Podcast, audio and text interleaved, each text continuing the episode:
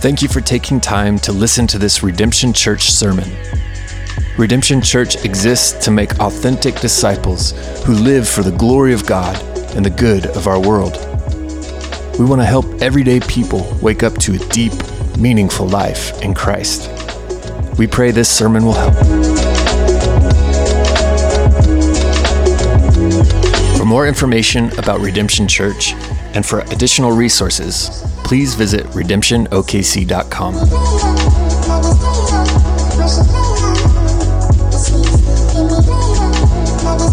And what a great day for us to get to celebrate here at UCO on the way to our new downtown building. Uh, we're excited to be here. It's fun to, to be in a new space, to kind of experience something different. Uh, I do want to let you know stack chairs at the end of the day. Um, so enjoy that much of it. Uh, we are going to be in 15 today. And I'm already breaking here, aren't I? All right. He was going all, was, everything was going great till I got up here.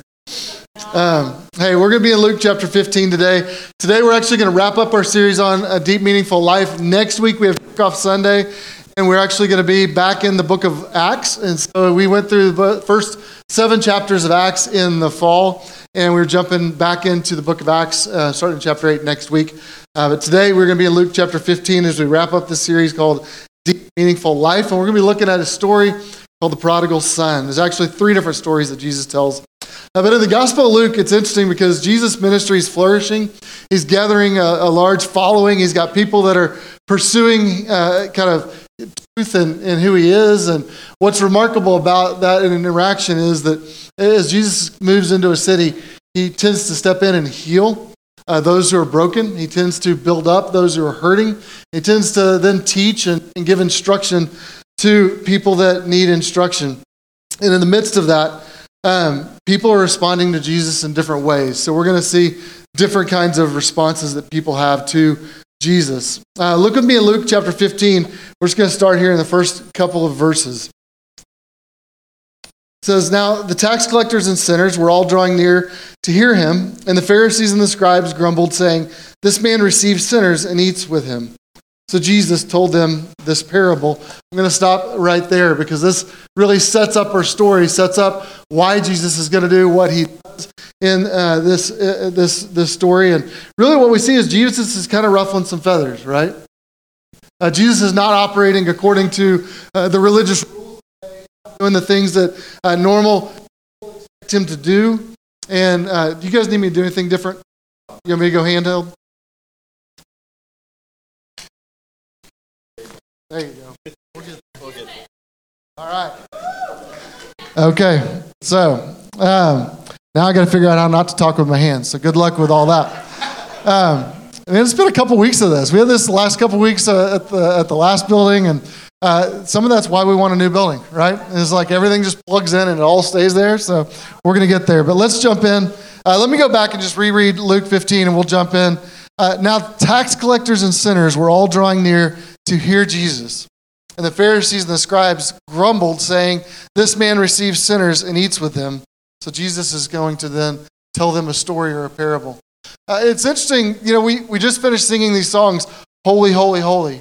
And, and, and it makes sense that in some ways it would be shocking to the religious people today that Jesus would eat with sinners. Because what does uh, holiness have to do with sinner with sin? Uh, that, that, somehow if, if God is holy and he's wholly other than we are, and if he's different than we are, then they're, they're thinking of things like the Psalms. What is man that you're mindful of him, O Lord? Why would you kind of come down and, and be present with us? And uh, what does someone who is sinful have to do with something that is holy? And so the, the religious leaders, the Pharisees, the scribes, the, the, the religious scholars, put themselves closer to God. That, that they are somehow in the category of holiness. And they're confused because they're like, well, Jesus, shouldn't you want to hang out with us holy people? Why is it that you're hanging out with all those sinful people? And their, their religious metrics aren't really working. But here's what's interesting. You notice what Luke says about these sinners and tax collectors. The, the tax collectors and sinners, were, what were they doing? It says they were all drawing near to hear Jesus. Isn't that amazing? That the Son of God came down, and, and when he appeared, the people who were not holy said, I would like to go hear more about what he's saying. I want to be closer to him. I want to draw near to him. And I think that's a remarkable thing that we begin to begin to understand in what Luke is trying to say. And he makes this generalized statement. So Luke is writing this years later when he looks back at Jesus and his ministry and his interaction with the people of his world. What he remembered is, man, all those people that were labeled as the sinful people in that world, they drew closer to Jesus and wanted to hear more from him.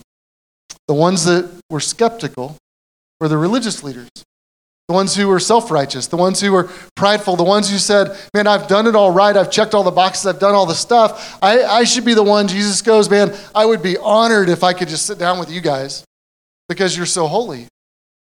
But that's not the one that Jesus chooses. And then notice what it says about them it says that they're all grumbling and saying, Who is this guy? Why is he hanging out with those folks when he could be hanging out with us? And so they're put off by all that it is that Jesus is doing. And I'm sure that they were good, productive citizens. I'm sure that they were acceptable in the broader culture, uh, but they're confused by Jesus' preference. And that's the setup to the story. And so, do you know what? You see what happens next in the story? It says Jesus, hearing them grumbling and what it is they were saying, tells them this parable. So he begins to tell a story, which means this story is directly related to what just happened, right? So the story that Jesus is going to tell is going to somehow confront the thing that just happened with the Pharisees and the scribes. And says, so because of what they were doing, he told them this parable. And he begins to tell this pointed story. Now, the rest of all of, of Luke chapter 15 is really Jesus confronting and, and, in a sense, rebuking these religious leaders. He's going to confront them on their mistake, their mistake about his mission and what it is he came to do. He's actually not going to tell one parable, he's going to tell three different parables. You notice in verses 3 to 7, he tells the parable of the lost sheep. Uh, verses 8 to 10, he tells the parable of the lost coin. Verses 11 to 32, he's going to tell the parable of the lost son. And so those three parables are all linked and they all go together. Now, these are really practical things. I'm not going to break down the first two a lot, but let me just say this. When he tells you the, the, the parable of the lost sheep, He's using a really practical thing. He's talking to someone who's a businessman. He says, "Hey, if you're a, if you were a shepherd and you lost a sheep and you had 99 that were they were in the pen, but you knew one was still running around out there, what would you do?" And their answer is pretty simple, right? Like I'd go hunt down the lost sheep because this thing's valuable. Uh, that, that's part of how I make my living. And so I would drop everything and I would run out and I'd go get the sheep. And what would happen? What would you do when you got back and you brought the sheep in? And you'd gather your family and your other coworkers and you'd all circle up and go, Hey, found the sheep. High fives, right? And let's throw a party, let's have a meal, let's celebrate the fact that we found the lost sheep. We got some of our income back. And then he goes to another lady and he's talking to a woman in that area and she says, Now, if you lost your wedding ring, tell me what you would do if you lost your wedding ring. I mean, actually says a coin, but uh, coins don't seem valuable to us, so I'm going to say a wedding ring. Like, ladies, if you lost your wedding ring, what would you do? You would stop everything. You would tell everyone, like, stop moving, don't breathe. Like, everyone look around, we're going to find this thing. And it says that when she lost this coin, she began to clean up all over the house. She looked in all the little cracks in the floor. She looked in all the places it could have slid, uh, kind of under the refrigerator or under the oven or uh, you know, down the drain. And, and she began to look for it. And what happens when she finds it? She rejoices, right? She's like, Yes, I found the wedding ring. And she calls everyone in and says, Hey, I'm cooking a big meal tonight. We're going to celebrate. The ring, which I thought was lost, is now found. So, what are the two things that happen in the story? Every time something gets lost and is found, it says they gather a group of people together and they rejoice and celebrate. Uh, do you see the pattern in Jesus' story? So, those are the first two the lost sheep, the lost coin. Now we go to the third story which is the lost son. And what we need to understand in all of this is that deep joy always comes when something that is lost is found. And in, the story, in, in Jesus' story, and part of what he's saying is there's a danger for us in the spiritual life that a person can be close to the proximity of God. A person can be around the things of God. A person can use God talk and God practices and somehow miss the heart of God that rejoices when the lost are found.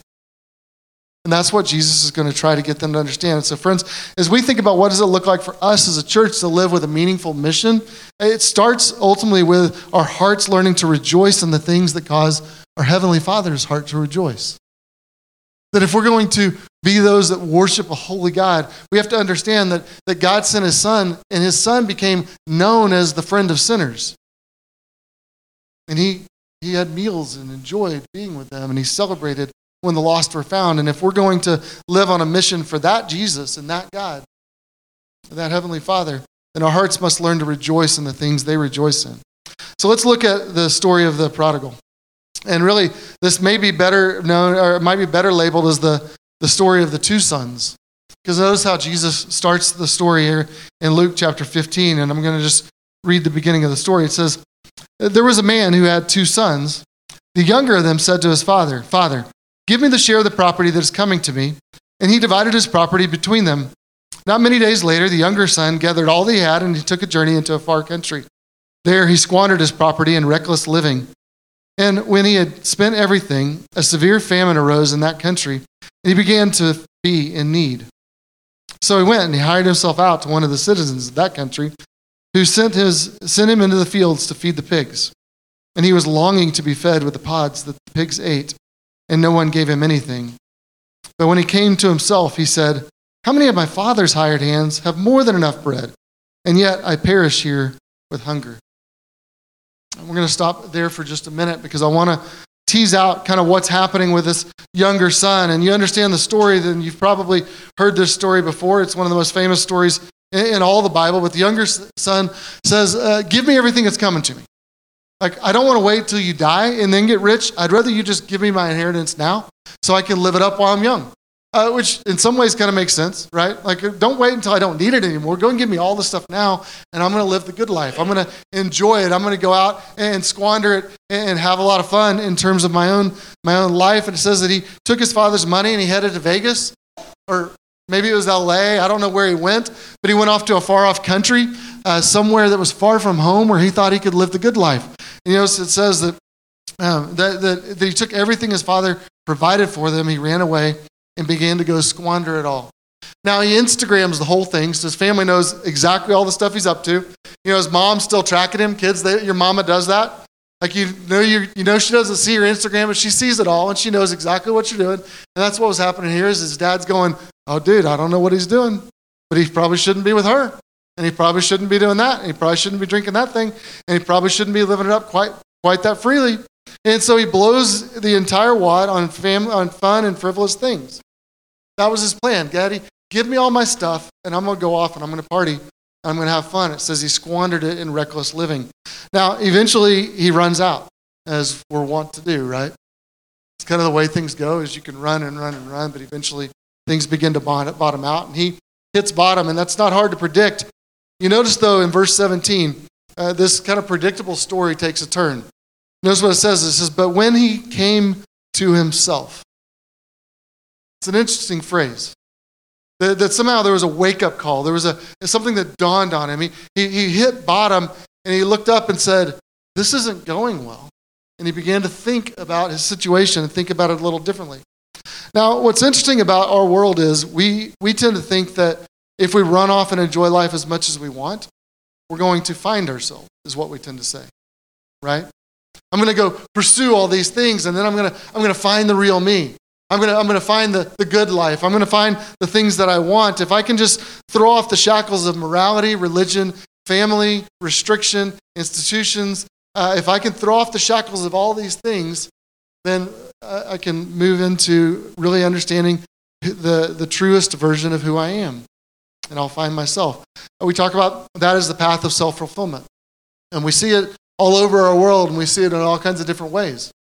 It tends to be the way in which we understand things. So we tell people things like, you do you. You're the captain of your own soul. And you, you chase life on your own terms. Um, you're, the, you're the only one that can define you. And we set up freedom as the highest value, and freedom is ultimately defined as living without any restraints. So as long as I've got enough uh, enough income to free, my, free me up to go pursue and do all the things I want to do and live any of the ways I want to live, then I'm going to find the truest version of myself because I've got freedom to live without any kind of restraints. And that's the, that's the life that we put out in front of people and what we chase and what we desire. And it's filled with statements like this If I can just, however you want to fill in the blank, because we all have to fill it in ourselves. No one can tell you what it is. You have to determine for yourself what life looks like. But if I can just have this, I'll have the life I want, I'll have the friends I want.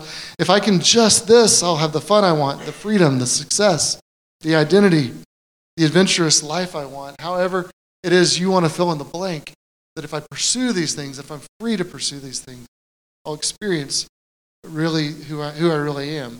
But what we see in Jesus' story is, is the exact opposite, isn't it? We see in Jesus' story is this guy runs to the end and he looks up and he's actually, he's not found himself, he's lost himself. And he says he begins to come to himself again. He, he comes back to who he really is and says, Man, this is not working.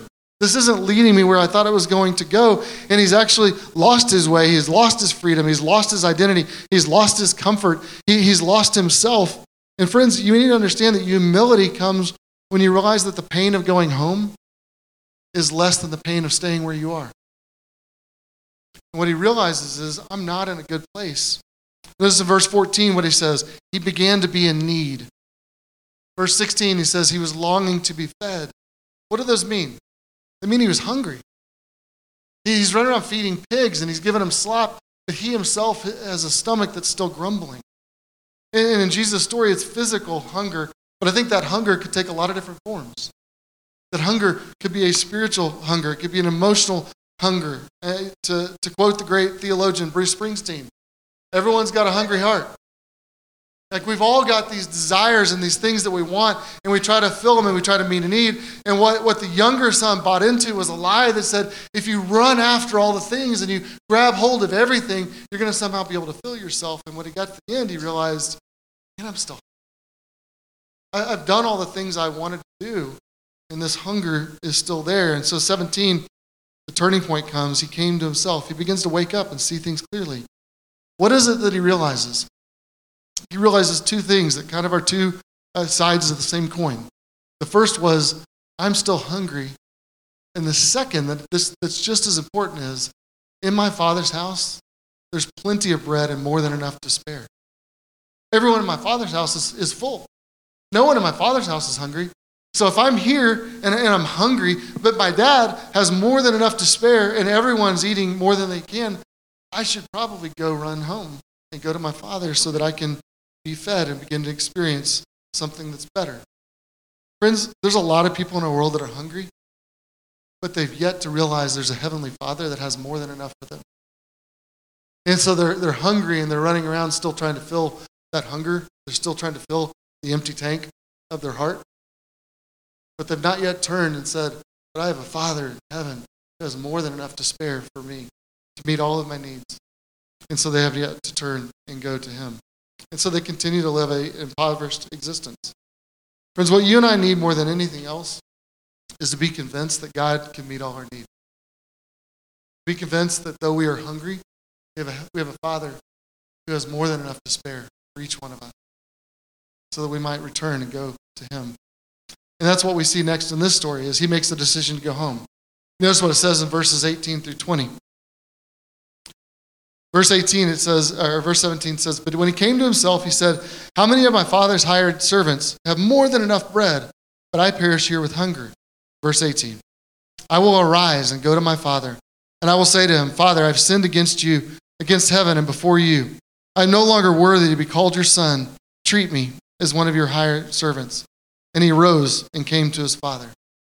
And so in this uh, the, the story, this dawning comes on him that says, man, where I thought I was running and everything I thought was going to fulfill me didn't fulfill me. In fact, I'm still hungry, but my father has more than enough to meet my need. So he makes a commitment, he makes a decision. I'm going to rise, I'm going to leave the place I am, and I'm going to go home. And I'm going to run back to my father. Now, what when this happens, it's interesting that he has to name his situation, doesn't he? He says, I've sinned. I think it's important to, to acknowledge the reality of our life sometime. The reason he's hungry is because of his sin. And, and sin isn't just I tripped and stumbled and did a few things, it's something that it really infects everything about who we are. And so he comes and he recognizes that I've got no ground to stand on. I have no righteousness of my own. I'm coming home empty handed to seek restoration with my Father. Friends, we don't just need some new behavior, we need a new life. We need to confess and repent. We need to acknowledge that our way didn't lead us where we thought we wanted to go. We need to acknowledge that we're needy and we're hungry and we surrender our rights. And you notice what it does? He comes home empty handed. Now, it's interesting when you look at this story, you can almost hear him rehearsing his speech on the journey home. Uh, when I read in just a minute, you can almost hear him practicing. He's anxious, he's embarrassed, he's ashamed of the path he's chosen and everywhere he went. And in the midst of uh, kind of this, this struggle, you can kind of imagine him uh, rehearsing this speech. Uh, have you ever been in that place? Uh, teenagers, you know what I'm talking about? Where you know you did something, you know, you know the grade you got on your test, and you know you got home and you're like, maybe they just won't ask. But then you know at some point they're going to get a report card, and then they're going to ask. And so you can kind of delay and like, well, maybe I just get like. Any of you just come through that season, students? Like you come into Christmas, you get to Christmas break, and you're like, report card. Teachers are not getting that thing done until at least after Christmas. So I'm, I'm good through Christmas. And then you wait, and then you stretch it out, and you stretch it out, and stretch it out, but you know it's coming, right? I think that's probably how this guy felt in the middle of the situation is he, he's going home, he's leaving the far country. Remember, he ran away a long ways. So he's got this long walk home, and as he's going home, he's feeling ashamed, he's feeling guilty, he's feeling like a failure. And he's coming home and he's practicing his speech in his head. How do I position this just right and say it just right so that my dad accepts me back. And it is as least is uh, creates as little pain for me as possible. Let's look at what happens in verse 20 because what's remarkable is what happens when he comes home. Verse 20 says, Now he arose and he came to his father.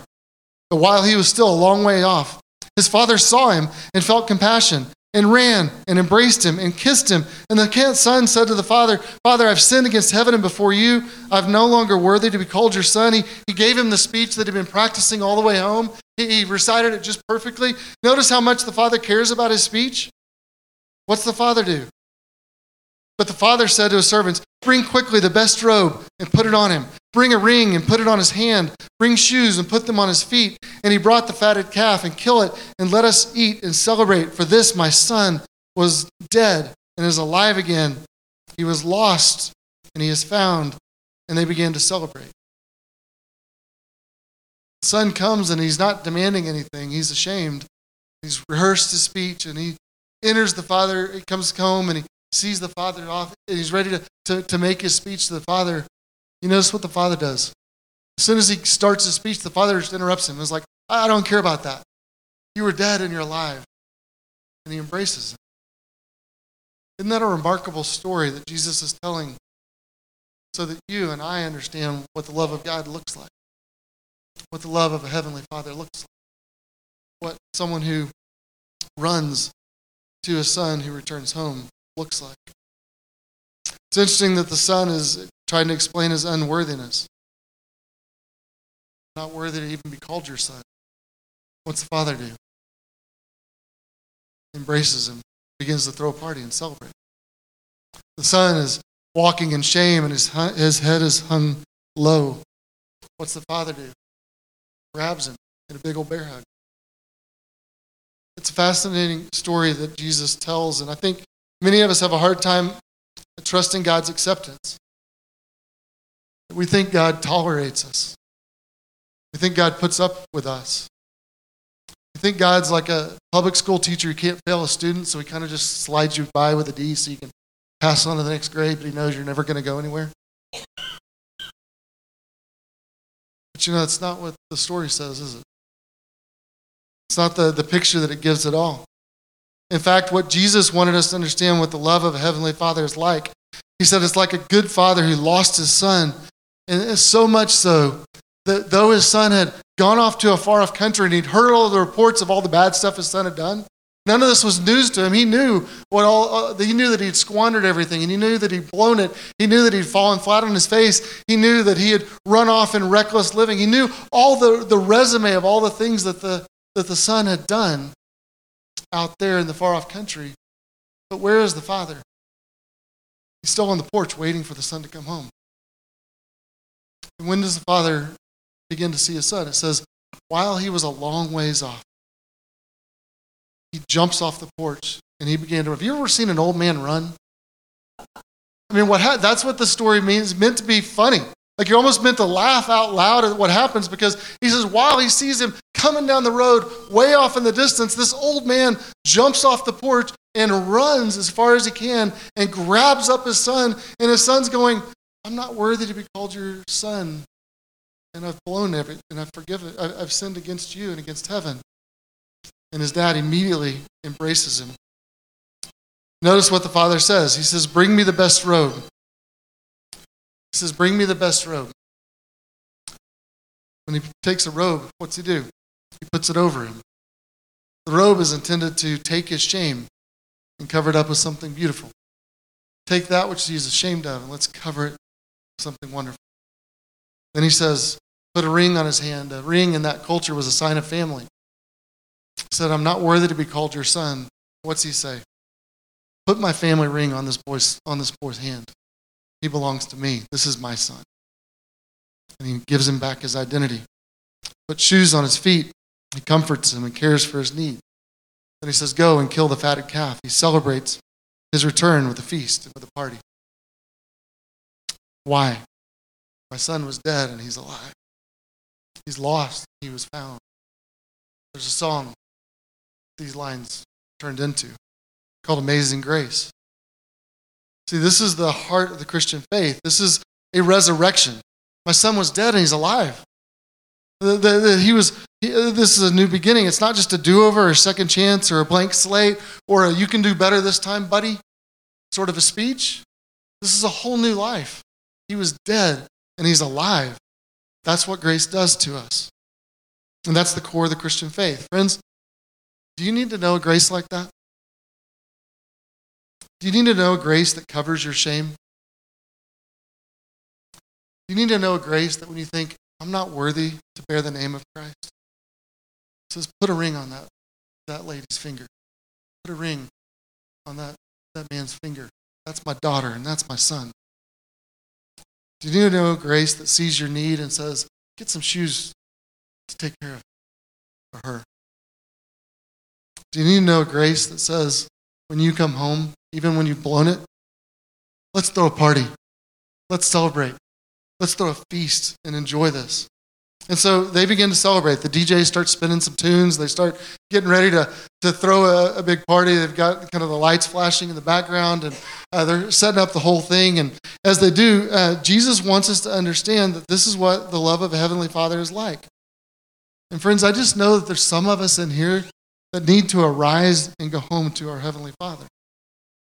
There's some of us here that are still walking in shame. Some of us here that are still hungry. And what I want to say to you is in your Heavenly Father's house, there's more than enough to take care of all your needs. If you'll just arrive and come home. Now, that's the good news of the gospel that He will cover your shame, He'll restore your relationship, He'll comfort you, and He'll celebrate your return. But that's not the end of Jesus' story, is it? That's the, that's the, the younger son's story. But look with me at verses 25 and beyond as we look at the older brother and his part of the story. Verse 25 says, Now the older son was in the field, and as he came and drew near the house, he heard music and dancing. And he called to one of the servants and asked, What do these things mean? And he said to him, Your brother has come home, and your father has killed the fatted calf because he's received him back safe and sound. But the older brother was angry and refused to go in. So his father came out and entreated him. But he answered his father and said, Look, these many years I've served you. I've never disobeyed your command, yet you never gave me a young goat eh, that I might celebrate with my friends. But when this son of yours came, the one who devoured all his property with prostitutes, you killed the fatted calf for him. And he said to him, Son, you are always with me, and all that is mine is yours. It was fitting that I celebrate and be glad, for this your brother was dead and is alive. He was lost and now is found. So now you've got a very different response from the older brother, don't you? The younger brothers come home and you see this huge celebration. Uh, to me, this is almost a comical scene the older brother's kind of sauntering in from the fields and he's been out probably doing what he's supposed to do. Uh, you know, older brothers are, tend to be rule followers. They tend to do all the right things. And so he's probably out there doing all the right things and doing things. He's walking in, he hears music. And you, the, the funny thing to me is he's like, oh, there's music. And he calls, he won't, he won't go like, his natural response didn't go like, party, let's go see what's happening over there. This killjoy is going, hey, servant, come here. What's up over there? Like, what, why are they having a good time? I don't understand. And he's a little bit nervous about this. He's, he's fearful of what's going on when he hears music and laughter. Uh, isn't that an odd response? That this is not normal to experience this kind of thing. So it takes him back, and he's a little bit skeptical of it when he hears singing and dancing and begins to get nervous. Uh, friend, I don't know if you're aware of this, but some spiritual circles tend to collect people like this. Uh, that's just a, reality of and it's been there in Jesus' time, and it's true in our time. Uh, there are people that just are fearful of something that looks joyful. And they, it looks a little bit out of control. It looks a little bit rambunctious and something that we're not quite sure we can manage. And so he's fearful of, ultimately, what we're going to see is he's fearful of grace and what those things mean. He's skeptical of joy. And I want you to know this isn't a personality issue, uh, this is a perspective issue. It's not about how he's emotionally wired, it's the way he's viewing the world. And you notice you kind of see that answer in, in the, the interaction he has with the Father. He doesn't understand the Father's goodness. He thinks, well, you know, you never celebrated with me and my friends. And he says, and yet um, I did everything just right. I, I worked hard for you. I did all the right things. I never ran off and got prostitutes like he did. I didn't do all the bad stuff, and I did do all the good stuff. And yet, um, you didn't run out and celebrate with me. Verse, 8, verse 28 tells us he's filled with what? He's angry. He's angry. Why? Because he said, I worked hard and I did all the right stuff and I pursued all the right thing and I, and I can continue to, to push and to drive and to try and to struggle. And it didn't lead me to where I got to experience the same kind of joy. What happens when we when we live a life that's full of pride and self righteousness and self justification. We don't end up in a pigsty like the younger brother. We end up close by the Father and yet still angry and not having a heart that is stirred with the joy of His grace. It's interesting to me, though, how does the Father, how does, how does the father respond to the older son? Let's be, let's be honest, parents. Like if your younger son had been gone for a long time and you've been lost, I'm, going to guess most of us wouldn't leave his side for a while. Like we're just going to stay right there with the younger son. You notice what the, what the father does? When the older son refuses to come in and stays outside the party, the, the father who ran out to the younger son also left home and goes out to the older son. He had enough love for both sons. There, there was no lack in the love of the father. And so he moves toward the older son. And in the middle of this scenario, what we see is that the older son had remained in close proximity to the father, but his heart was not near to the father. And that should be a scary thing for us who grew up in church. Because what it means is that we can be close to, to God and we can have we can, we can talk about God and we can live in the midst of church stuff where uh, that, that is all supposed to be focused on God, and yet our hearts can be distant from the heart of the Father in the middle of the way or the ways in which we live. And so, uh, what happens here is that uh, that the father goes out and tries to entreat the, the older son to come in. Now, what's interesting to me is the younger son's sin was really obvious, wasn't it? There was no doubt about the younger son's sin. He'd Instagram the whole thing, and everyone saw him falling on his face and knew what he'd gone to. You notice the older brother's like, dude, he's been running around spending all your inheritance with prostitutes, and he squandered everything. So everyone knew about his sin. What's interesting here is that it's harder to, to see the sin of the older brother, isn't it? It's harder to see the sin of self righteousness. It's harder to see the sin of pride. Notice what he says, though? He says, These many years I've served you, which is his way of saying, Look at all the good I've done. He says, I've never disobeyed you, which means uh, I've never, I, I, look at how little bad, bad that I did. I didn't do the bad stuff, I did all the good stuff. Shouldn't you reward me? Because if the spiritual life is built upon my holiness and my goodness, I feel like I've done better than most people. And that's what happens when we take the road of pride. or the road of self righteousness as opposed to the road of grace. As we play the comparison game. And we look around at others and go, well, I think I'm doing better than that guy and that guy, so I'm probably in, a, in, the, good, in, in, the, in the good group, and I'm probably going to be okay. Now, the interesting thing to me is it, you don't have to go very far to find this guy's sin, do you? The father says, uh, Why don't you come into the party with the rest of us? And what's he say? No. But he, but he says it, says, I've never disobeyed you. It's like, well, except for like the thing you're doing literally right now. Like you literally just told me no. Like he, he, the, the, the reality of this is he didn't do everything perfect, but he looked at himself as though he had done everything right. And older brothers tend to self justify and they tend to make everything appear as though they've done the right thing, even though they didn't. And they don't want to accept that, they're, that, they're, that they themselves are also broken and sinful. Friends, here's what we need to see. When, when you understand kind of how God is working and what's happening in the story, Jesus is trying to talk to these Pharisees and help them understand that there's nothing that derails the mission of the God in the, in the world like a prideful spirit, a religious spirit, a self righteous spirit, or a legalistic spirit, or a, this is how we do it mindset. those are the things that always quench this, the movement of God in the world. They don't enable it. It's interesting that um, in the story, Jesus confronts the grumbling of the Pharisees. And what he's trying to get people to understand is that when you're focused on human effort and human structures and human measures of success rather than on the heart of God, it always undercuts the truest mission of what we're called to be. And Jesus is trying to invite them out and draw them out and realize hey, it's not just those sinners I want to have a meal with. I just need you to realize that you're also one of those sinners. Because I will also come and sit down and celebrate and throw a party with you. But you have to acknowledge that you're one of them and not break it into you're out here and they're somehow down there. And so the father still reaches out to his son. It's interesting what the father says All that I have is yours. What was it the younger son realized? When he was there and he was hungry, he looked and said, My father has more than enough bread and to spare. What the father's saying is, I've got more than enough. All that I have is yours. There's no lack. I can meet every need that you have. And then verse Verse 32, I love the way Jesus ends the story. Friends, grace always wins. Says it was fitting to celebrate and be glad. For this your brother was dead and now is alive. He was lost and he's found. Jesus says that uh, our, the love of our Father is not going to allow the religious, legalistic types to shut down the party of grace that he wants to throw. He says, No, it's right that we celebrate, and I'm going to go back into the party. You're invited to come, but if you stay out here, what happens? You miss out. You miss out on all the good that, that I want to give you. And so grace still wins, and grace always leads to profound joy.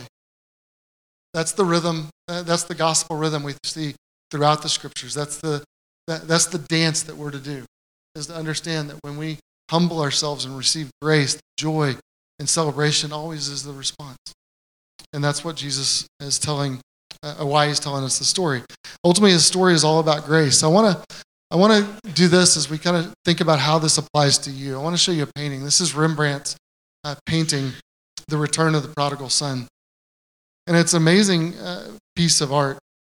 But what we need to understand is God's grace is God's love given freely to those who don't deserve it, those who did nothing to earn it, those who simply returned home and knelt empty-handed acknowledging their brokenness and their sinfulness, and allowed the Heavenly Father to meet them at the greatest place of need. That's the gospel message. And it's what we're meant to understand from this story that grace is not something that we deserve, grace is something we are given. Grace is not something we earn, grace is something we receive. It's a free gift. And the younger son brought nothing at all and received a true identity he received a true relationship. He received a true provision and true joy from the Father. His shame was covered up in a robe. A ring of sonship was put upon his finger. Shoes were there to comfort, provide for his needs. And he was given a feast and a party to celebrate the joy of the Father. The older son, in his pride, is losing all that's been made, of, made available to him. So, as you look at this picture, Here's what I want you to think about Have you ever placed yourself on your knees as the prodigal returned home. Have you ever seen yourself in this posture, coming empty handed to the God who made you, acknowledging that nothing in my hands I bring, but I come trusting and clinging to your grace? I'm beginning to kneel in that space. Have you ever knelt before the Father? Have you ever felt the embrace as you look at that picture? Have you ever felt the embrace of the Father's hands upon your own back, your own shoulders, accepting you home? Have you ever received the grace that He offers? Have you ever allowed for the fact that He's not just tolerating you, He's rejoicing over you? He doesn't forgive you because He has to. He gives you because He loves you. He doesn't wait and say, check all the boxes, do all the things. The second He sees you returning home, he leaps off the porch and runs and says, My son who is dead is alive. The one who's lost is found. That's the gospel. It's the only way of faith. But you notice in the picture, there's also an older brother. Tell me what you see in the older brother. Because we can choose to be like the younger brother that kneels before the father and receives the touch of grace and the provision, comfort, and the care and the celebration. We can also remain outside of that, close by the Father, close enough to see it all, close enough to understand what's going on. But you notice he's still distant. You notice he's still looking down. You notice he's still standing proud of himself, aloof and separated and isolated from from the Father. You notice he's not experiencing compassion. There's still a critical spirit, prideful spirit in him. But you also notice he's not receiving anything. He's left on his own. He's not receiving the embrace of the Father. Not receiving the comfort, the Father's grace. He's not receiving the celebration that the Father wants to give him. Friends, I think Jesus, by this story, is putting a choice before us and asking us do you want to choose the way of grumbling or the way of grace? I think it's important for us as we think about his mission. The church ultimately is a people of grace, welcomed by a Father, and celebrating together the new life we have because of him and his mercy. You ever thought about that as the definition of church? Is broken people who've received new life by a merciful, compassionate Father who, in His grace, covers our shame, restores our relationship, comforts us at our places of need, and throws a party to celebrate what our return. And friends, let's choose grace and joy this year. Does that sound good? Let me pray for us. Father, I thank you for your grace.